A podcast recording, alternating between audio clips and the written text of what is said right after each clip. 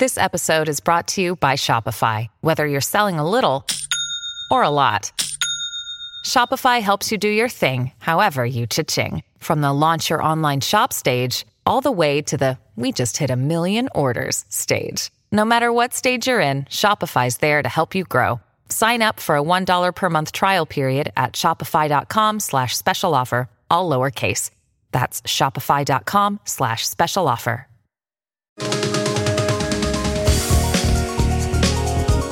TikTok's short, addictive videos have made it a social networking phenomenon, but are its days in the U S numbered? I'm Roger Chang, and this is your Daily Charge. With me is social reporter Queenie Wong, who has been on top of this rapidly developing story. Welcome, Queenie. Thank you for having me. So let's get back to Friday afternoon. Reports emerged that TikTok's Chinese parent, ByteDance, was going to be forced to sell the service. Uh, then things started to snowball. Talk a little bit about that and sort of what's gone on since. Yeah, so it's it's sort of been a, a roller coaster of events when it comes to what President Trump um, wants to do when it with TikTok. Um, early on Friday, it seemed like the president was going to force ByteDance to divest TikTok's uh, U S operations. But then it seemed like he changed his mind, because on Friday evening, he told reporters on Air Force One that he was actually planning to ban TikTok. Um, and he wouldn't be in favor of the U S company acquiring TikTok's U S operations. Um, so I don't know if that was more of a negotiation tactic, um, but now it seems like a U S company acquiring TikTok is back on the table. All right. So, and ByteDance, let's be clear, it's a Chinese company. And so uh, I'm curious how the U S, or what authorities the U S have to force a foreign company to sell U S operations. How does that work? Um, so there's actually a federal law called the International Emergency Economics Powers Act, which gives the president the authority to regulate international commerce, but they have to declare a national emergency in response to a threat against the U S. So we've actually seen President Trump tell a Chinese company to sell a U S company that it's acquired. It, this happened in March. Um, there was a Chinese company that acquired a U S hotel uh, software company, and President Trump um, said that it posed some sort of national security risk, and basically told the the Chinese company to force the sale of its U S acquisition. So it has happened before, and President Trump has um, told reporters that he has Um, some authority over this. And I know Trump has threatened to ban TikTok before, and, and right now it doesn't look like he's pursuing the ban. He seems to be going back and forth, but I know you've taken a look at this. How exactly would that work? If he were to ban TikTok, what steps would he have to take to make that happen? Um, there seems to be a couple of options. Um, outside of that federal law that I cited, there's also something that's called an entity list um, that Huawei is on. Um, so the U S Commerce Department could put TikTok on that list. And that basically would mean that Apple and Google would have to pull the app from the their app stores. Um, so that's one way that they could potentially ban the app. But a lot of analysts and experts I talked to mention that there likely will be some sort of legal challenge if that actually is the route that Trump takes. Right. So, and what has been the reaction from ByteDance and TikTok so far? Um, so they've routinely denied um, these concerns that they are sending data to the Chinese government. They say U S user data is based in the U S, um, and if they were ever asked by the Chinese government to send over U S user data, they wouldn't do it. We kind of saw them create this um, idea that they are actually beneficial to the U S. Um, Over the weekend, they mentioned one hundred million Americans use TikTok. They've hired one thousand people in their U S teams, um, and they plan to hire like ten thousand more employees. So their stance has been they're not a national security concern, and that they actually can help fuel U S jobs, and they are run by an American C E O. Got it. And what, in terms of the reaction from the users, uh, have there been any uh, I guess, concerned or uh, panicked users looking to flee? And if, if you are an avid TikTok user or creator, what do you need to know about what's going on right now? I mean, they're they're definitely worried um, because some social media users, they're really popular on TikTok, like they have millions of followers or maybe hundreds of thousands of followers. But that same following doesn't translate into other social networks like Instagram or Facebook or YouTube. So I've seen some TikTok users say, you know, follow me on this um, social media app. But obviously, it's not the same as being on TikTok. And a lot of them have sort of express disappointment or fear or anxiety that the app will eventually be banned in the U S. And you got to remember, for some people, this is, you know, their sort of brand or job, you know. Uh, you know, over the weekend, really late Friday into the weekend, Microsoft sort of inserted itself into the conversation as a potential suitor, as someone looking to potentially take TikTok off of ByteDance's hands. Uh, talk a little bit about that and, and how Microsoft might figure into this whole this whole drama. Yeah, I mean, that was kind of surprising for me because Microsoft is generally viewed as, you know, their products are more for the workplace and they're they're viewed more of, of as like a professional, um, a company that helps professionals. And so they own LinkedIn, and that is a social network, but it's more for, you know, professional networking.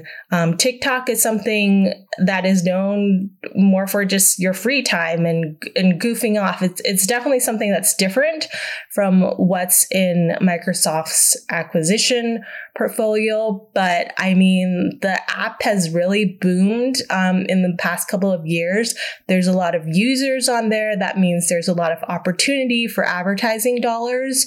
So I think for any company, just the fact that the app is popular makes it a potentially Uh, valuable acquisition because um, it also has a lot of teenagers, and that's a valuable audience that a lot of social networks want as well because um, these teenagers can grow older um, and they will continue serving ads to them as they age. Yeah, and so I mean it's it's not unprecedented. Obviously, Microsoft does have some consumer-facing businesses. Obviously, Xbox is a huge one, and there's Minecraft, which there there is some overlap between the those audiences and and TikTok.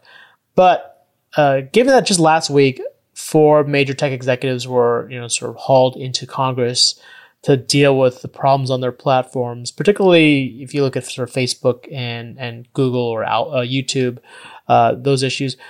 Uh, curious if, like, if you're Satya Nadella, the Microsoft C E O, and you're seeing that, like, do you really want to involve yourself in that potential drama, which is what you presumably would if you ended up buying a platform like TikTok, right? Yeah. I mean, I thought it was interesting that Microsoft emerged as a potential buyer and they weren't um, in the antitrust hearing. And one analyst mentioned that could sort of signal that they might be able to get away with purchasing um, TikTok. But when it comes to any social network, there's risks associated with Um, acquiring them because, you know, we're no stranger to the fact that in two thousand sixteen, Russian trolls had used social networks to sow discord among Americans. TikTok is mostly about videos, um, but, you know, there's deep fakes. Um, there's also live video in TikTok. There's all these issues that you have to grapple with as a social network because these platforms are the ones that people are, are turning to to either like spread propaganda or sow disinformation. And so there that that is one risk I think Microsoft will have to take on if they do acquire TikTok. And then the fact that they've already had concerns about national security in China. Uh, what's the next development you're looking out for? Well, we're just waiting to see what the Trump administration actually wants to do because he seems to be sort of flip-flopping, you know, a lot. It's, you know, one hand, he wants to not al- allow a U S company to acquire TikTok.